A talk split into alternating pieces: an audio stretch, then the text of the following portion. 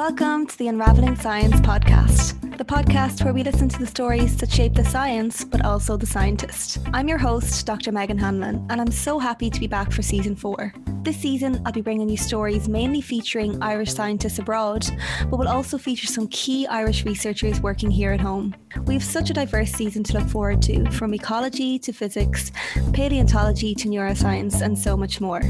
So, if you're ready, let's begin unraveling science. This season, I'm extremely grateful to be continuing to work with our wonderful sponsors, Biosciences Limited. Biosciences are now part of Thermo Fisher Scientific. You can check out what they supply at thermofisher.com.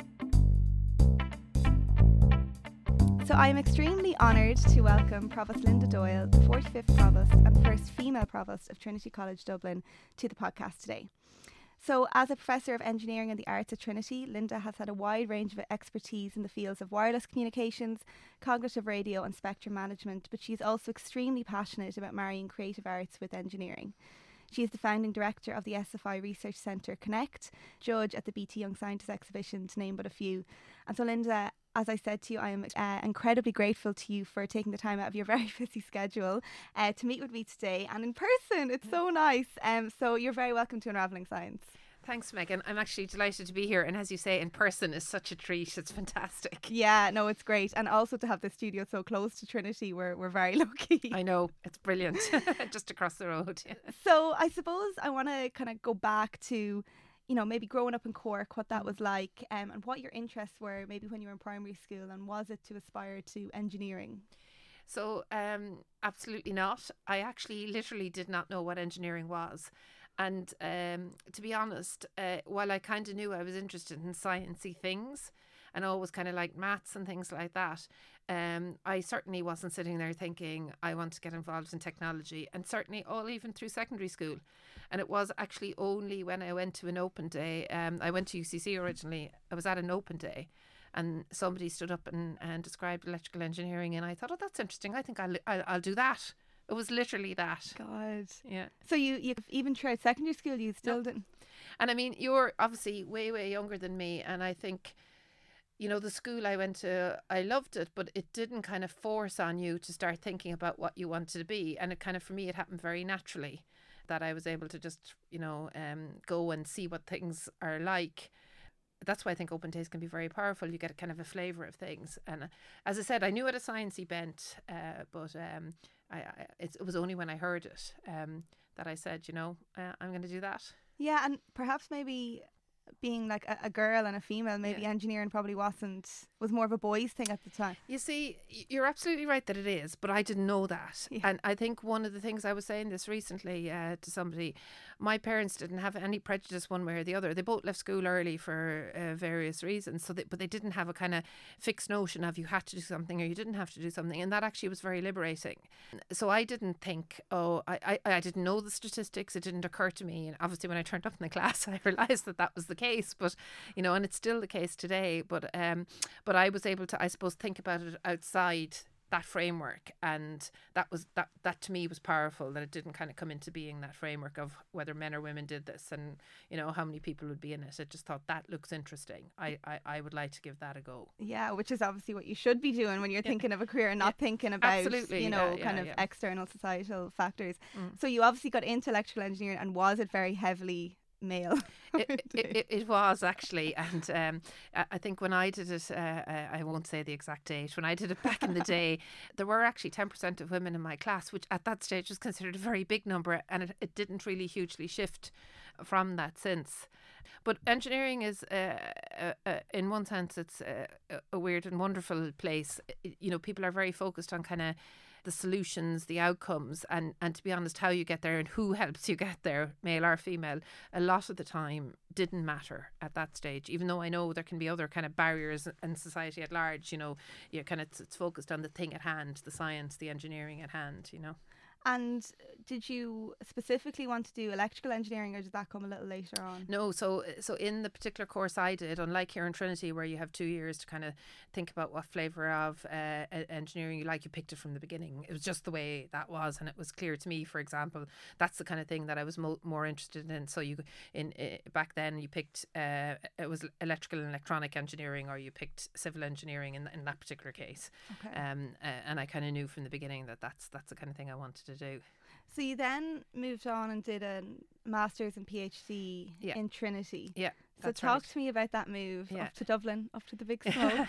so when when I graduated first, and um, so I was always kind of middle of my class, and when I graduated first, I kind of to my said to myself, I really would love to stay in academia, but uh, for whatever reason, I thought, oh, I'm not good enough to do that. You know, you have to be top of the class to mm. stay.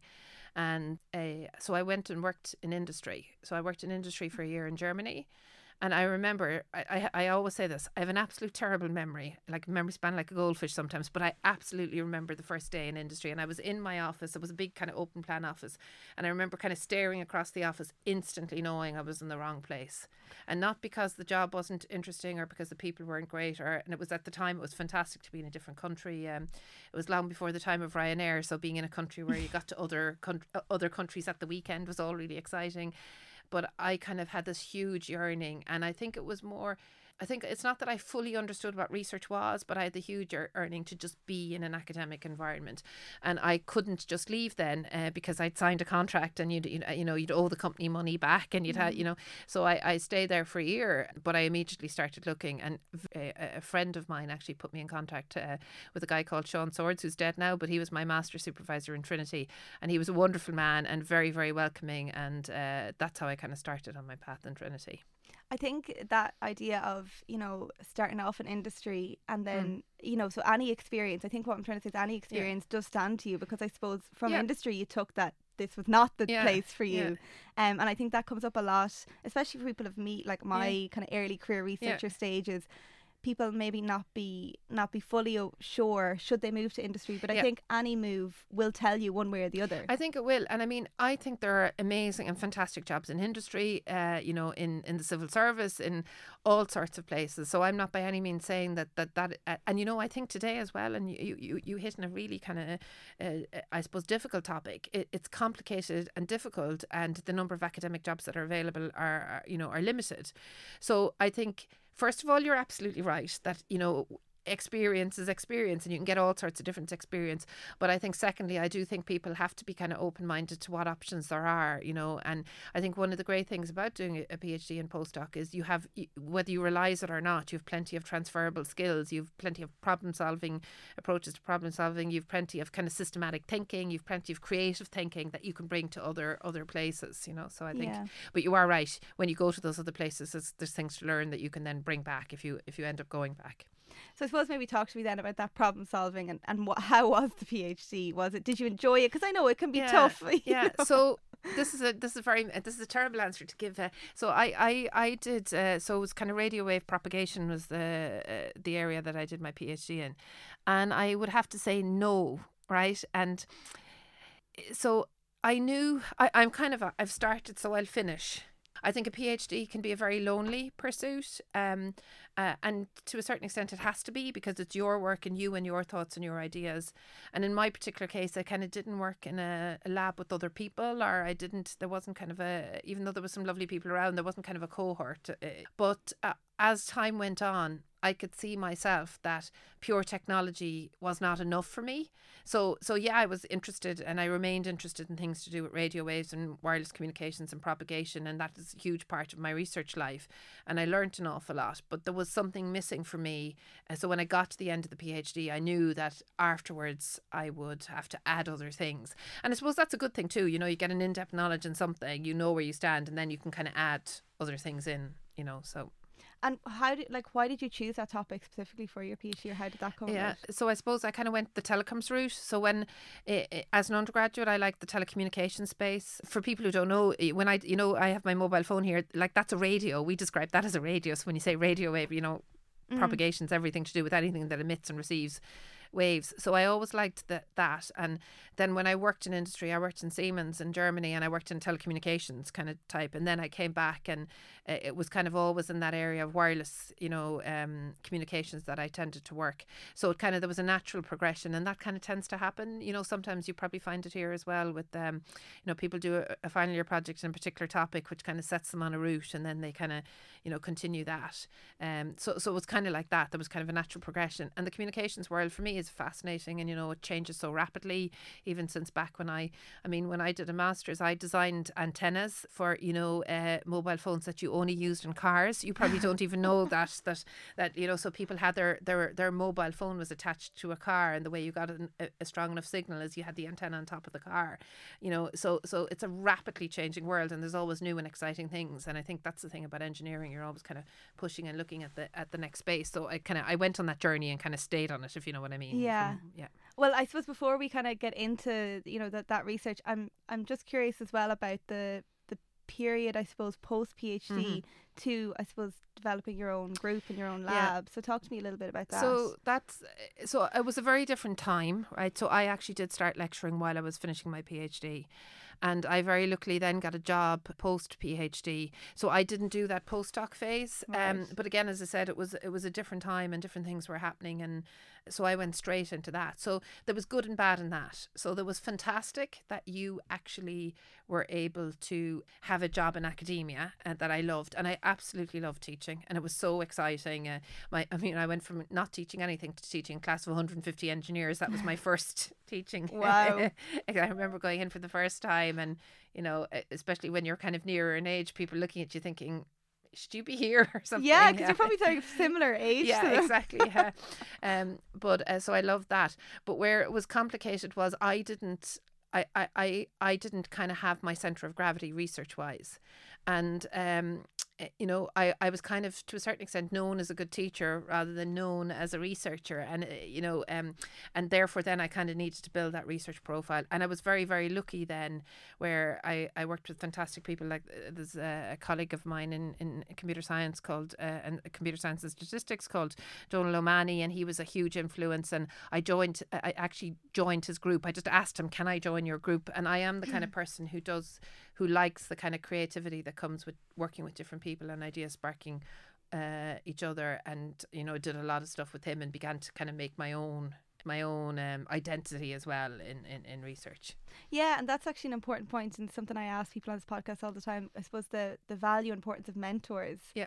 uh, along the way, and I s- presume this would have been he would have been a very important mentor um to you at, at such an early stage. Yeah, I mean, academia academia is a a complicated path to navigate, and I think uh, I think you always need a partner in crime, as I, I call it. And uh, I think um, you know we were together able to do things that you know there's a lot of balls that, a lot- or a lot of should I say a lot of plates that you have to spin. And I think basically if you if you're kind of working in you know with other people you can kind of do much more you know and and I felt that with him. And you know he had fantastic ideas um and then there was other things I'd come up with. And and I, I mean together I think we were able to do a lot of things I suppose this is probably a nice point in our conversation then to bring in some of the things that you Yeah. did do. Um, so talk to me, I suppose, about the whole area and field of telecommunications and wireless communications, and you know, you mentioned it earlier that you're fascinated by it, Yeah. and you know why, I Yeah. suppose.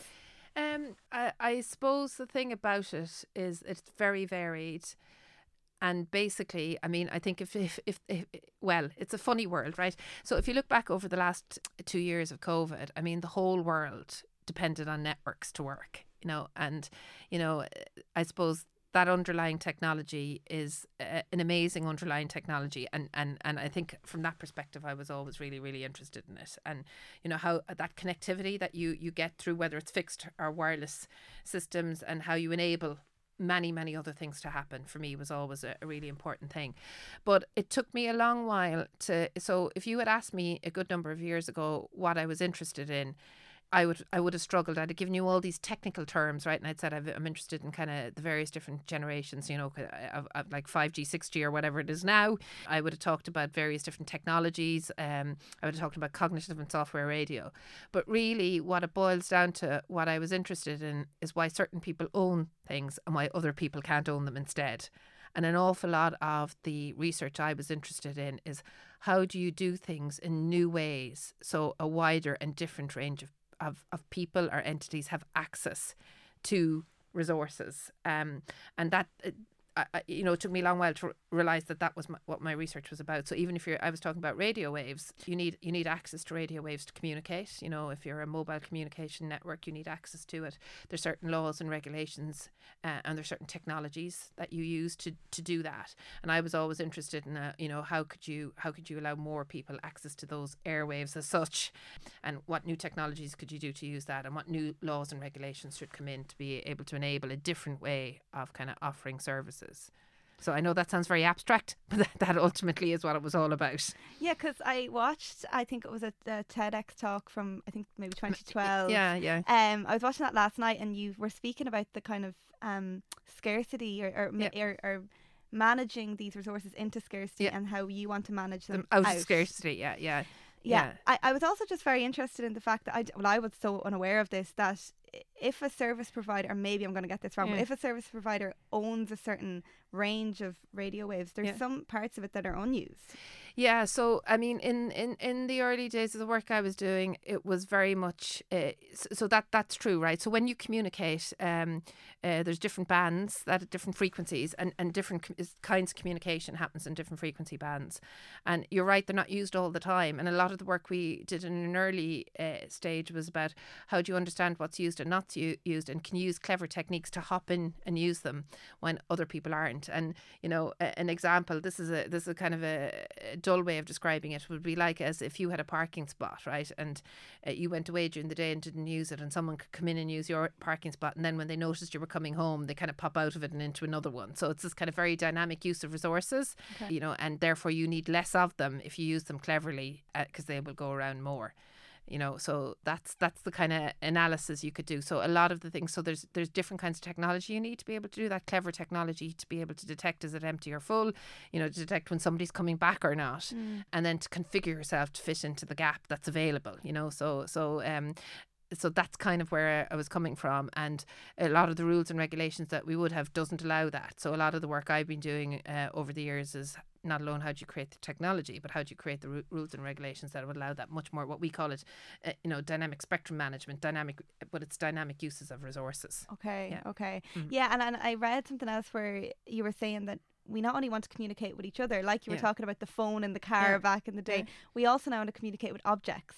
Yeah. So and it's huge. Yeah. I mean, that probably increases the demand for these. Absolutely, you're absolutely right. And and and every every every object. So, uh, I mean, people, your listeners now might be well familiar with the the phrase "Internet of Things," which is a phrase that's been used for many years now. But it's it's where everything an object is connected to the internet, and it may communicate, and it might be communicating. A, a door might be communicating whether it's opened or closed, or you know, a, a thermometer communicating the temperature of the room, or you know, everyone's you know, most people now have access to some kind of smart meters and smart homes, but you're absolutely right that, uh, you know, it's all a bit like there's multiple things communicating.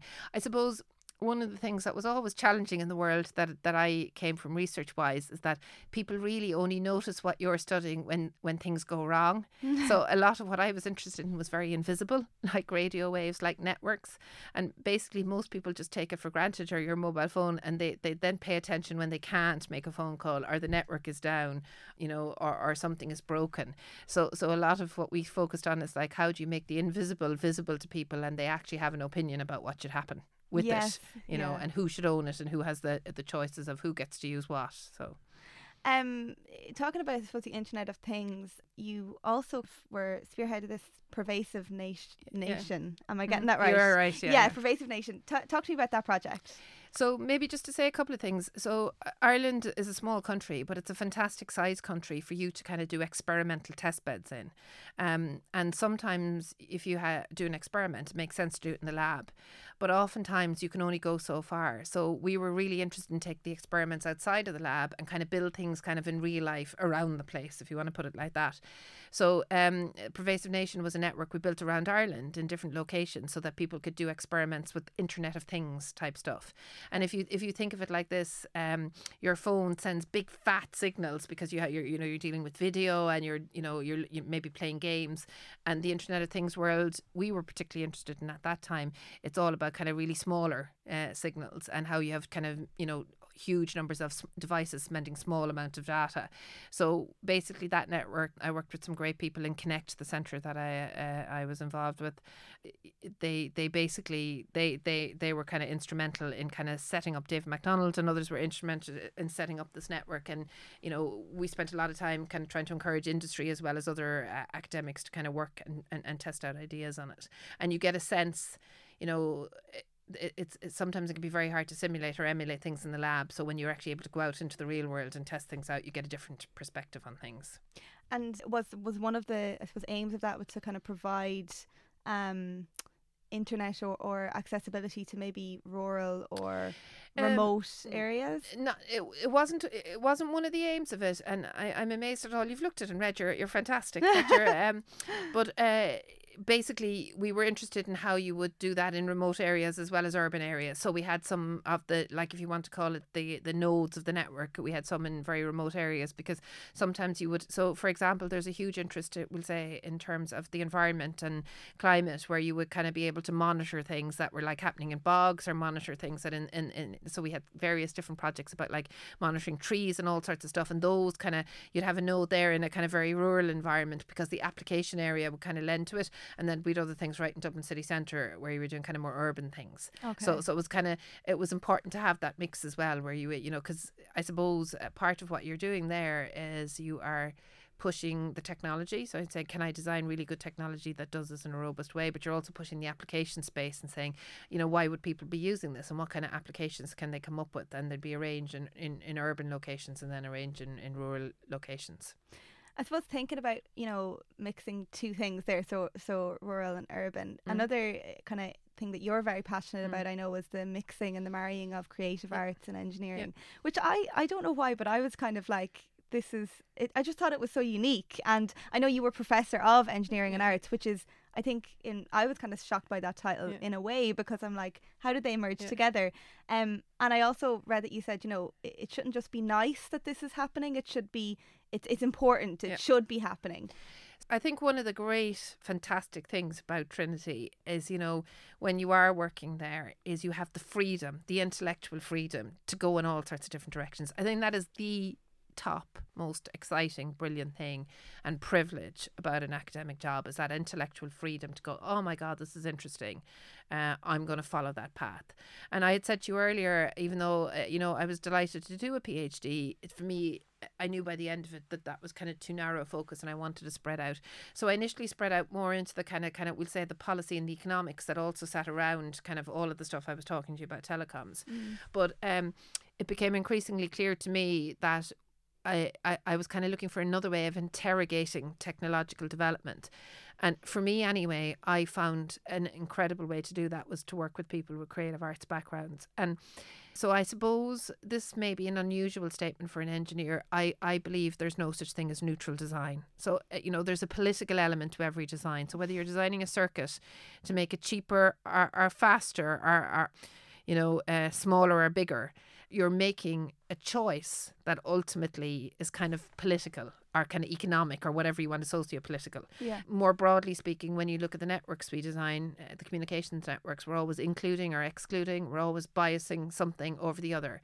And for me, it's really important to be intentional about that, you know, rather than accidentally exclude or include, that you intentionally know where you're going. And I learned that hugely from working with people in creative arts practice. And to me, Artists are brilliant at, at interrogating technological development, thinking outside the box, questioning the wider uh, socioeconomic, cultural, political status in which things play out. And, you know, that's how I use that engagement. So oftentimes think th- people think when I'm talking about working with creative artists, and I have done this as well, that you're working about art and technology, which I've done, you know, some of my PhD students have been working in that domain.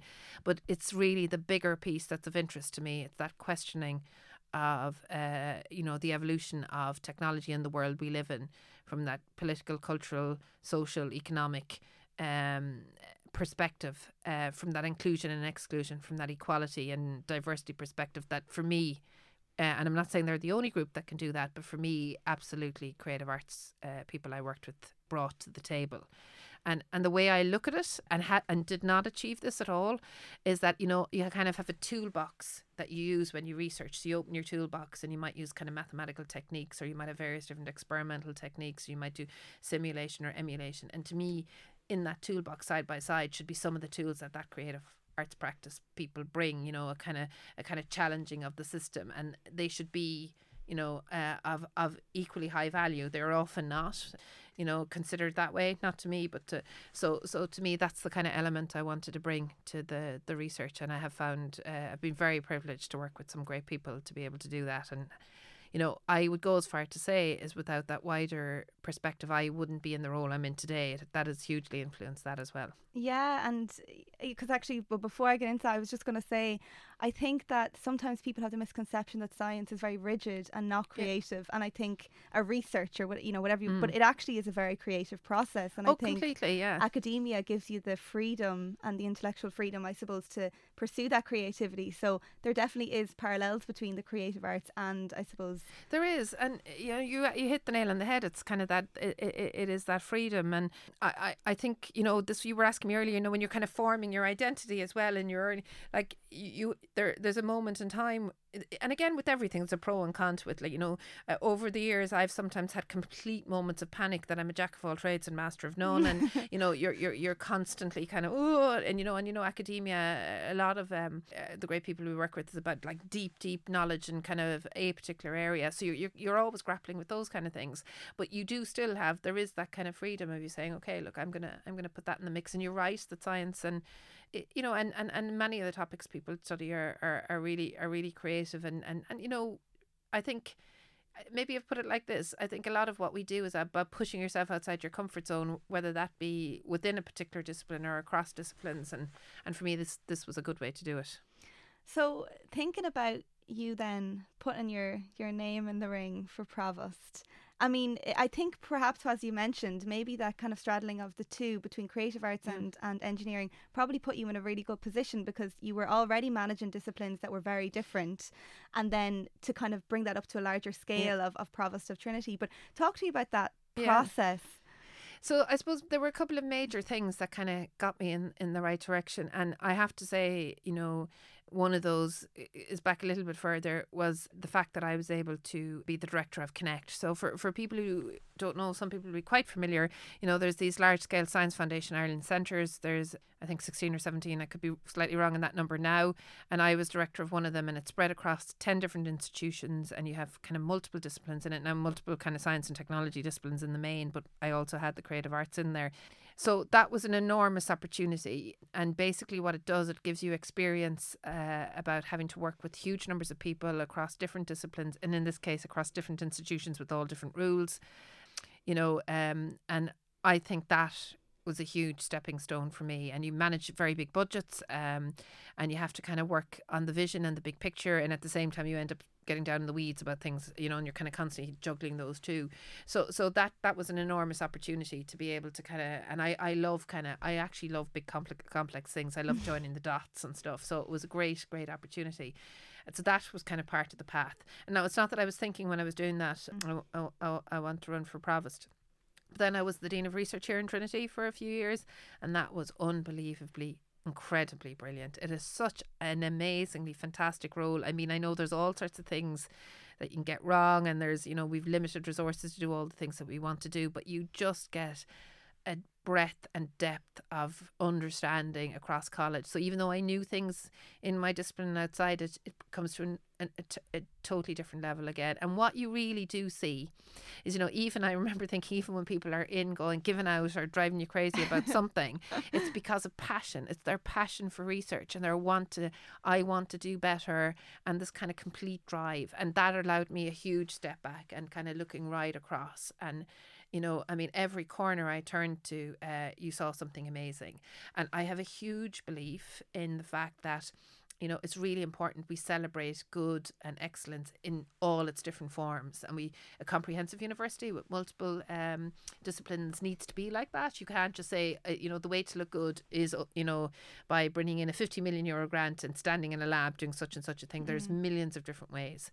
And, and to me, I found kind of great wonder in that. And, you know, then through being Dean of Research as well, you're also on certain committees. Um, you know, you were in the executive officers group, which is one of the kind of man- uh, senior management group of the university. Uh, you were on kind of things like counselling. Like actually, I was on about fifty different committees and mm. boards. So you, you really got a sense of the university. So as I came when when the provost the end of uh, the previous promised ter- term was coming and people were beginning to think whether they put their hat in the ring. That for me then that experience kind of really said to me, yeah, I'm going to give this a go. I love what I'm doing and I'd love to take it to the next level. So it was all through research to that you know. Yeah, and you know it was a, such a hugely historic moment. You know, it was the first you were elected as the 1st mm female provost uh, in Trinity's I think 430 429 years. Yeah. Um and I, I think obviously such an important moment for women in STEM, yeah. um, and you know that as I think Minister Simon Harris said that that glass yeah. ceiling had been shattered, but I think it was also quite f- ironic because given Trinity's history yeah. um, with restrictions on women, and I think a previous provost had said, you know, over my dead body will will women enter this college. So talk to us about that moment, what that moment meant for you, um, and I suppose the legacy then. So I suppose a few things, right? So I think uh, so. I had two very uh, brilliant people uh, in the provost election with me, uh, Jane Ohlmeyer and Linda Hogan, and I think uh, even though it wasn't orchestrated that they don't, uh, you know, on purpose that there'd only be women in the race, that's how it turned out. And in one way, that was brilliant because it took away it. it, it it both emphasized and de-emphasized yeah. women. So so basically the question as to whether there'd be a woman next or not was gone. There was yeah. going to be. And at the same time it kind of drew attention to it. And I thought that was really great because then, you know, the entire election was about the issues and the ideas and, you know, not about, you know, whether this man or this woman was going to be next. So that was that was really good.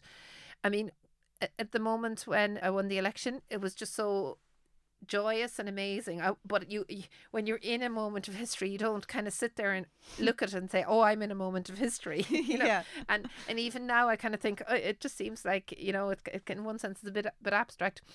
But I did say on the day, you know, we do need to get to a point where it is not extraordinary that anyone does anything. you just think, oh, this is just the next person doing this. But, you know, it was just wildly exciting and just a huge, huge privilege and scary and daunting and interesting and everything all at once. And, um, yeah, it was. Uh, of course, it was mid. You know, we were still in COVID lockdown and everything. You know, everyone had to vote remotely, and normally people would all be in the one place. But it was still really joyous, and it was lovely to come out into Front Square, and you know, just yeah, I was kind of floating, I suppose. Mm. Yeah. Who was with you at the time? So my partner Simon uh, was there, and his his son uh, Stefan. But I had an amazing team. So uh, Eleanor Denny was uh, she was the person who kind of ran the election team and was incredible. So she was there. You were only allowed to bring a a certain handful of people with you. So there was an, and there was another few people who had been kind of helping out in the team there. So it was just, uh, and then there was kind of random people who turned up in Front Square. So it was really, but it was kind of weird. It was like everyone, you know, everyone was standing like more than two meters apart, and was just when you wanted to hug yeah, yeah people. Exactly. That's actually that's exactly what it was. It was this kind of weird thing as if you were standing in the middle of a ring and you just wanted to go over and hug and jump up and down with joy and whatever, and you couldn't do that bit, but it was still amazing. Yeah. Well, I mean, I I, think. Uh, you speak for everyone. Congratulations, and I think you're going to do a wonderful job. But I also am interested in what is your vision for yeah. you know the your your term as provost. Yeah. So um, I hope I do a good job. I mean, like I, I mean, I laid out the vision in the manifesto, and uh, I mean, you know, I can already tell you that there were things I said in the manifesto that I'll definitely be able to come good, and there were things that you know you think, oh my God, I've already learned about why this is possible and why that's not. But um, but ultimately, the main aims of the manifesto remain exactly uh, what I what I want to want to you know get to. So Trinity is fantastic. Uh, it has lots of great stuff. It's lots of stuff that works brilliantly, and it's lots of stuff that doesn't. And when I look at things, I say to myself, okay. Ultimately, this sounds a bit motherhood and apple pie, but I want everybody to be the best they can be. There is so much talent there. And I think on one side, when I look inwards in the university, there's an enormous amount of blockages, whether it's systems, whether it's processes, whether it's decision making, and of course, lack of resources that stop people you know, being the best they can be. And to me, there's a certain part of the next number of years that's about making it the best easiest, fairest place to work, and and and and that that that that's kind of the inward piece. And I think if you do that, you know, there's only up and upwards you can go because I think we often get kind of locked into you're just allowing people to to to to, to kind of I suppose aspire and reach the kind of ambitions that they have. Then there's kind of broader themes, and I, I spoke about th- this a lot. There's, you know, um, I think it's completely clear that everyone in Trinity really, really is serious about biodiversity and climate action. And um, to me, there's a whole range piece of work about that, you know, and about how we as a university tackle that, take bolder steps. And that actually is part of a kind of ethos and culture. Like we not alone need to do research and find kind of great answers. We need to live the kind of things we recommend ourselves. Mm. So there, there's there's the big piece on kind of climate, and then there's then there's kind of the the pieces that we, we speak about all the time. You know, I mean, the sector as a whole and Trinity as well. Funding issue is a big issue, and I think no provost, no matter what you know who comes in, will not have to focus on that. And you focus on that in multiple different ways. You focus on it in the context politically in the country, uh, but you need to focus on it from a philanthropic point of view and many other points of views as well. So, so there's just just a flavour of things. So it's both about the internal workings, the conditions in which we work, and creating the utmost I suppose the best conditions we have so people can really, really flourish. It's about the bigger picture ideas, whether it's um, climate action and biodiversity or some of our other mm-hmm. kind of large scale aims. And then it's also about that kind of resource piece that really needs to be kept an eye on. I suppose thinking, you know, from my perspective as an early career researcher, and this podcast is all mm. about, I suppose, um, g- you know, giving an insight into academia and the, the people behind the lab coats mm. and, you know, the, the fantastic research that's going on around Ireland, but also uh, maybe to discuss, you know, the kind of challenges in academia yeah. um, and the challenges, uh, as, you know, maybe at the early career yeah. stage. Yeah what do you see that you can how we can improve on that? Yes i think there's things we can do and i think there's things that we can't do. So um so first of all i do think as i mentioned to you earlier it's very very challenging today to find a, a, job in academia. And we have like at the moment we have roughly speaking, in terms of if we just count academic staff at the moment, we nearly have the same number again as postdoctoral mm. or research fellows are, you know, what you know, the range of phrases we use for, for, for that cohort. Um, so when I, you know, back in the day when I started, you know, it was typical that you actually went and did a postdoc for maybe a couple of years and then you moved on. And we have now everybody from a couple of years to people who've here many, many years. Yeah. And I think that in itself generates an, a lot of difficulty. So there's people who really, really do want permanent jobs in the university, which we can't necessarily yeah. offer, you know, and this is the problem. But we've built up an expectation. And then there's newer people in for a shorter time who, you know, uh, are looking at that and kind of looking at the world around them and seeing, you know, what can I do? So to me, I think we can do a much better job at kind of more general support uh, for that cohort uh, in terms of, and you probably heard this lots of times, but in terms of training, in terms of a place to come together and meet, in terms of recognizing transferable skills, in terms of career development. I think everything we do about research integrity and creating the right kind of environment so those people can flourish, can be themselves, are not kind of. Um, you know that I suppose that there's a chance for you to find who you are and where you're going next. Um, everything that we can do in terms of uh, you know finding next stage opportunities is important. So there's that body of work, and then I do think we have to clean up some things. There's some things we have to clean up where people have been here for years, and you know there's kind of precarious. There's issues around contracts and precar- that we do need to look into. It we I don't there isn't an easy answer to this because mm. all of the people in that cohort, typically, or nearly all of them, are paid from research funds that yeah. kind of have a beginning, middle, and end.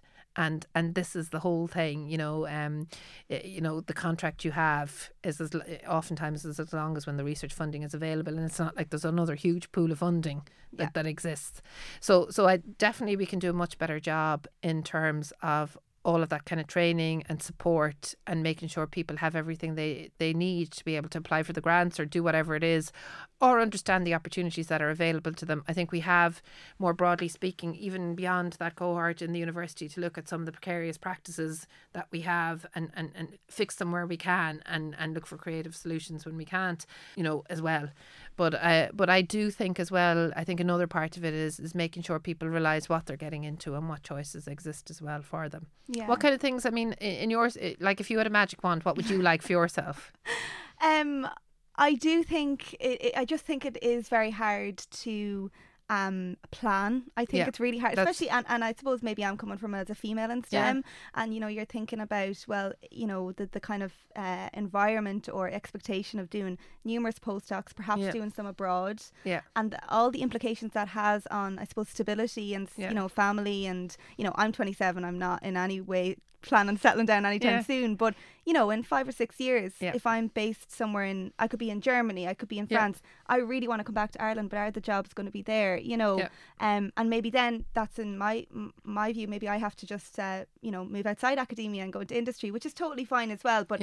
I think that's kind of the the And I think you're you're absolutely right that planning is very very difficult. And and you know I don't know whether you've ever seen the graphs that exist that show the number of people who Yeah. do PhDs, then the number of people who do postdocs, then the number of people who end up in in in, in full time academic positions. And I mean you know we we do have to hire more people but we are not going to hire in the volume Hmm. that that that um you know that would solve all of those problems and you probably find the same in other universities. And also as well when we hire this is the other thing as well when we hire it's an open competition. So just because you're in a university already doesn't mean then you'll automatically eh, go on to that. But on the other hand we've great talent there as well and you don't want to lose. So so there's i mean i think the quest these are really really tough questions. And um I think these questions are are becoming, uh, I suppose, more urgent in research intensive universities because there is a build up Yeah. of this, and I can see completely how how difficult it is. And I would say to any um.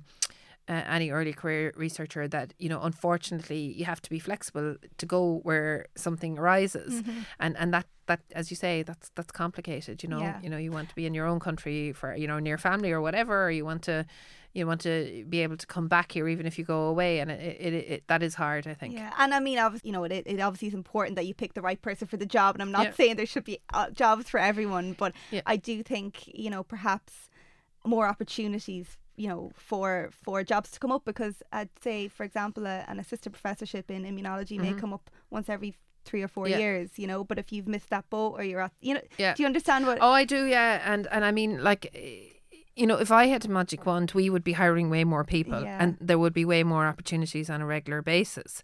And you know we want to do that for multiple reasons. You know you you may have heard people always talk about our staff student ratio and how um how that needs to hugely improve. Um you know there's there's there's a lot of things like that. So i think there is a genuine desire within the university that we would be able to hire more. There's huge restrictions in terms of our budget and resources and what we can do um uh, in that.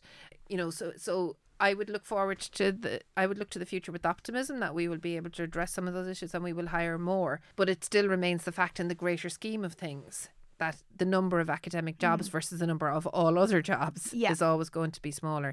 I can see even by looking at you that I'm depressing you No, in answering not some of these, but but it's um it's it, it's complex. So so yeah yeah we can do a much better job. Um, and you know there's individuals across Trinity who are who have some great ideas, and you know we're going to be looking in more detail at precarious work right across the university, um, going looking at more detail and kind of better supports. But there's some obstacles, and I just say this out of a kind of uh, having to face the reality of there's some obstacles we won't be able to overcome, but we will do our best, you know. So and it is it is challenging. Well, no, thank you so much for you know kind of discussing that with me. And uh, Linda, my last question for you Yeah. um is you know, and I've asked everyone now who's come on the podcast if if you weren't in the job or the role you're in today, and I mean as well, if you were, hadn't been a researcher, Yeah. where do you think your life might have ended up? What other career do you think you might have had? Um, well, I suppose because I was in industry for a bit, I'd probably I'd probably have kind of been in industry for yeah, I I suppose industry, but it would probably I think I'd probably been attracted to maybe the kind of industry that you were able to do a greater mix just like I did here in Trinity do a greater mix of you know um arts and technology. And I mean there's limited options for that but maybe I had to try to actually make it happen in whatever industry I was in. So that probably would have been the career I think yeah it's hard to say. I mean I mean, one of the great things, it's, you know, people talk about a career, and okay, I have been in the same place for a long time, but there's no two years in a row I've done the same thing. And uh, I think no matter what I'd be doing, I'd be doing kind of different things uh, uh, as time went on. I know you're interested in the arts, but are you artistic yourself? Ah, uh, you know, I kind of like a bit of crafts and a bit of, uh, you know, I, uh, you know, I, I mean, I've always like liked art when I was, you know, but I wouldn't. I, I'm u- I'm too used to hanging out with people who are so artistic that I wouldn't describe myself as that. But you know, I'd be doing kind of hobbies from time to time. Yeah, way, yeah. yeah. Well, honestly, this we could talk for a long, a lot mm-hmm. more. Um, it's been so lovely to talk to you today, and thank you so much for coming on the podcast. Thank you, and I'm just so impressed at first of all how how natural and engaging you are, and how much work you put into l- looking at things and reading at things, and how you engage with topics to do with wireless communication. So you're fantastic. Thank you very much. well, I learned a lot about wireless communication in the last week. Brilliant. thank you. So that's it for another week of Unraveling Science. A big thanks again to our sponsor Biosciences, now part of Thermo Fisher Scientific. And if you like this episode, please rate and review on Apple Podcasts, Spotify, or wherever you get your podcasts.